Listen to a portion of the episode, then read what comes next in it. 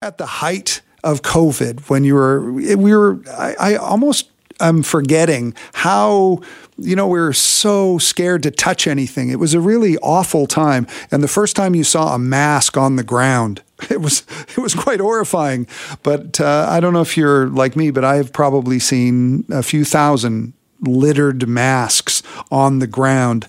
And back in 2020, according to a survey, conducted in Portugal and Canada, around the world was throwing away 3 million masks every minute. And it's probably pretty close to that now. But the Mohawk College in Hamilton has been doing something about that. They've launched a recycling program for disposable masks. They launched it last summer, and since then, the college has diverted more than 250,000 masks from landfills. It's incredibly successful. And Katherine Flynn is the general manager of the Centre for Climate Change Management at Mohawk College. And Katherine is here with us now. Hi, how are you? Good. How are you? Good. So first of all, congratulations on this. Are you surprised at just how successful this has been? Well, thank you. Yes, I think it's really nice to see all the students and staff participating. And clearly there was a need. So we're really happy with the program so far. Yeah. So tell us about how it started and how it works, because it's not that easy to just to recycle a mask, is it? No, it's not, unfortunately. Because it's a hybrid product of metal and rubber and plastic, it's actually very difficult to recycle in traditional waste streams. So the idea actually came from a student who, like you, was seeing a lot of masks in the streets and litter across the city, and just was kind of frustrated with all of these masks going to landfill. So she recommended the program, or just basically tasked us with trying to figure out a solution. And what we did was we found a company called TerraCycle, who's based in the United States, who actually has a system and a program to allow us to basically put all of the masks into these cardboard boxes and then ship them to the U.S., where they can be taken apart and recycled in a specialized program. Wow. So they have to be kind of separated. Every like, I guess there's like, what's the most sort of difficult part of the mask to recycle? Yeah. So actually it's the plastic of the mask that's the least valuable in the recyclable market. So there's metal in the nose clamp that can easily be recycled into the metal stream. The rubber actually can be pelletized and then made into things like playground resurfacing. But the plastic, as you know, worldwide, a lot of plastic is just cheap and it's easy to just dispose of rather than recycle. So that actually is then turned into hard plastics that are then used for outdoor furniture and decking. So outdoor furniture made from masks. And it seems like there's a lot of different types of masks. I guess, do all the different types of masks have different stuff in them and different challenges for recycling? That's a good question. So we are only recycling the medical masks that were distributed on campus. Unfortunately, in the early days, I think everyone had the right idea with using fabric masks that you could just wash and reuse. And then, of course, the guidelines came out that wasn't necessarily the safest option. And so at the college, we had been encouraging folks to use medical masks because that was kind of the best way forward.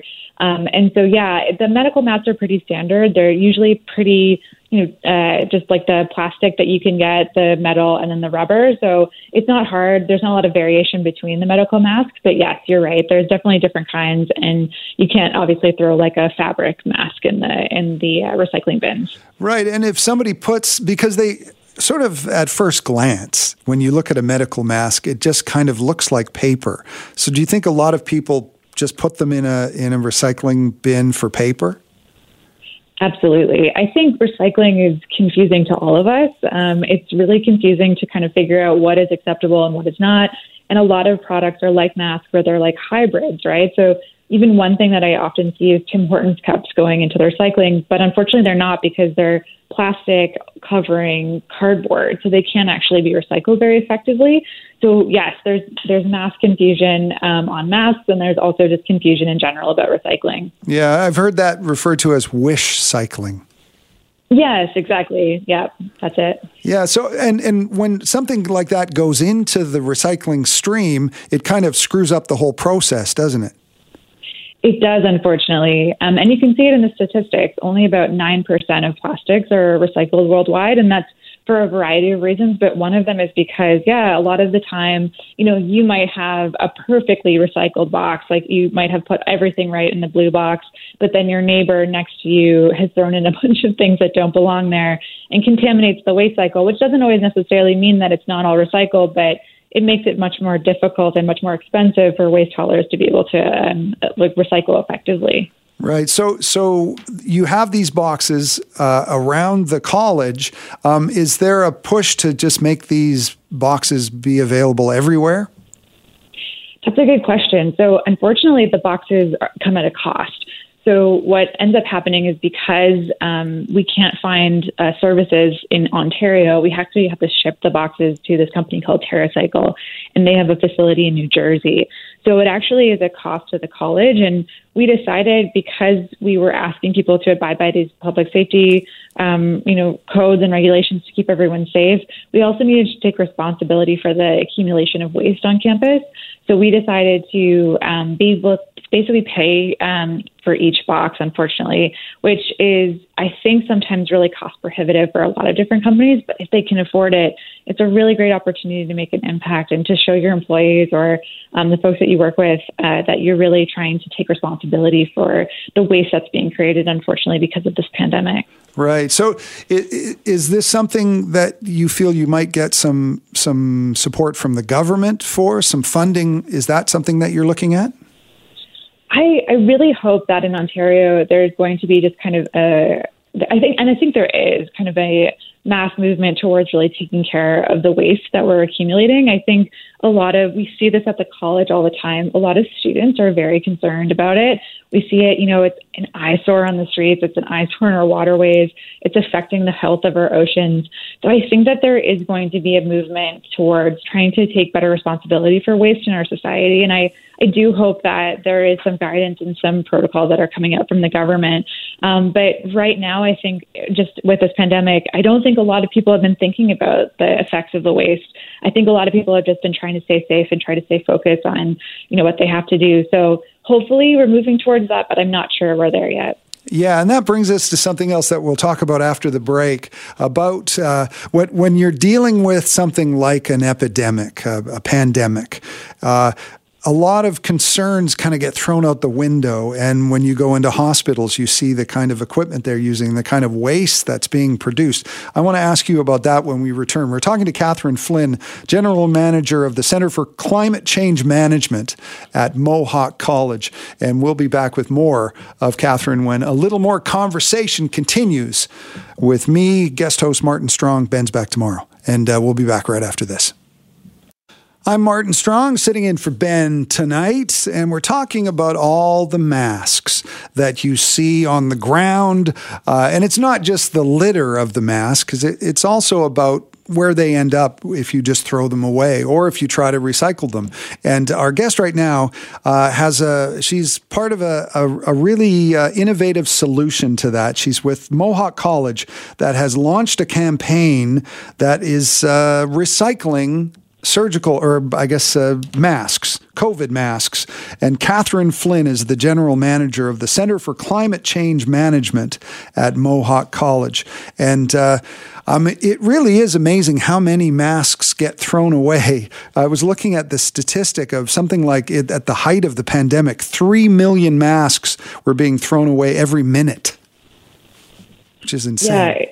It is. It truly is. Yeah, and you think about people recycling, or they want to recycle, and it seems like something you should be able to recycle, but it's not. And these are boxes that get sent to facilities that actually can pick apart what's what, and it actually works. So what do you say to people who want to get involved in this, that they want to try something? What's your advice to them? Yeah, so the most important thing, I think, is to realize what is able to be recycled and what's not. So I think a lot of people start with the idea that, waste is really overwhelming. They go to the grocery store. They feel like they have no choice but to, buy all this plastic. And so the first thing that you can do is just really understand what actually can go in your municipal waste stream. And there's actually even some really great apps that you can download. I know in Hamilton we have a waste app. I think it's called like Recycle Pro or something like that.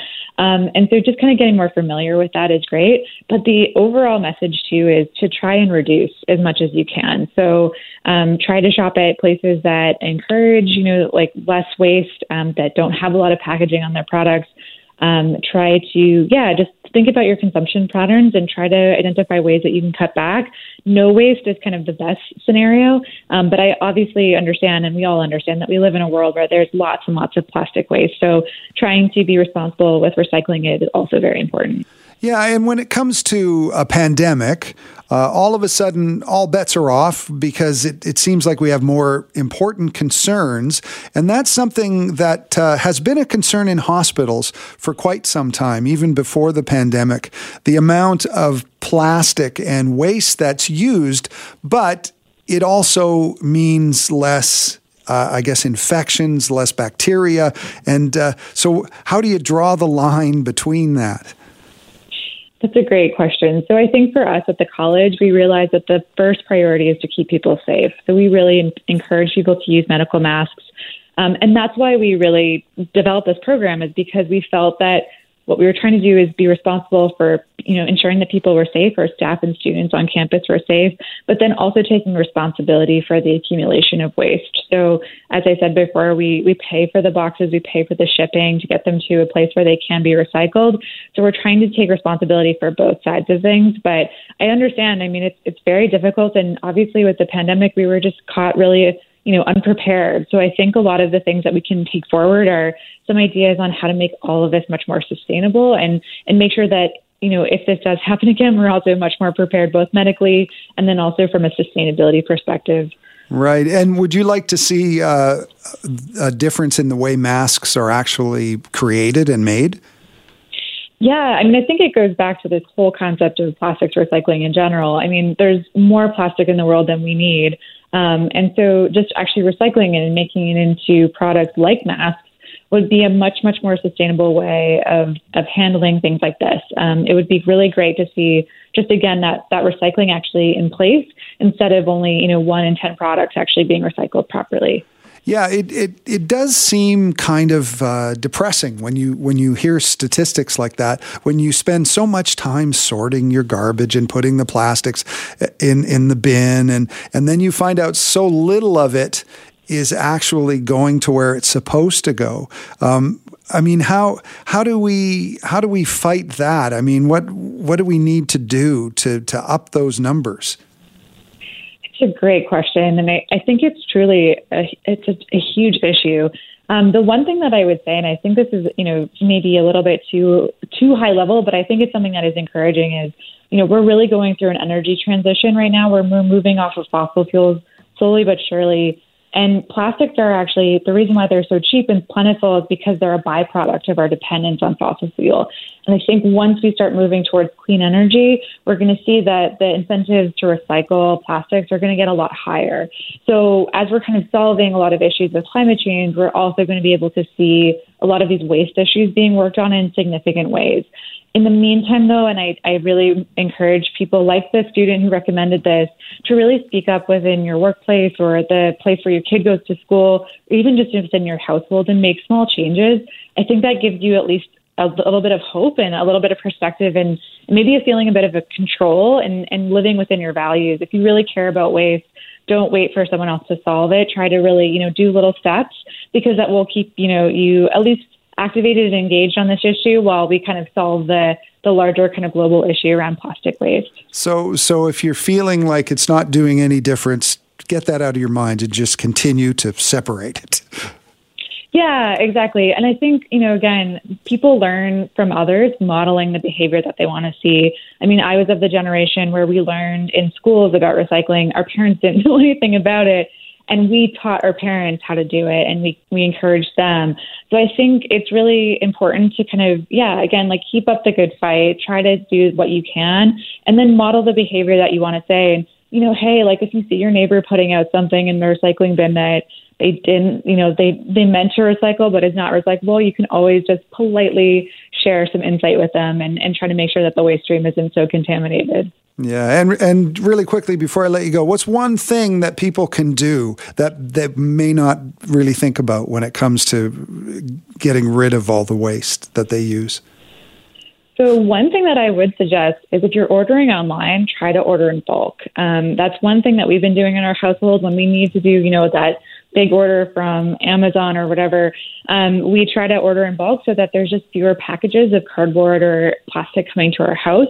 We find that that also reduces waste, but then it also reduces emissions. So if someone's just coming and doing one drop-off to your house so that they're not driving all over the neighborhood and delivering every day, you get that kind of one big shop in and you get to reduce a lot of your waste and your emissions from that delivery. That is an excellent piece of advice because that happens to me all the time. I will get something delivered and it'll be something quite small and it's just a huge amount of packaging. And I feel horribly guilty about it.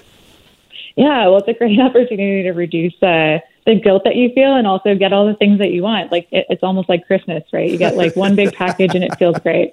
I like it. Katherine Flynn, General Manager of the Centre for Climate Change Management at Mohawk College, a college where they have developed a really efficient way of recycling masks. And I wish you the best of luck with it, and I hope it gets even bigger. So thanks for talking to us, Katherine. Yeah, thank you so much. Have a good night. Great. Thank you.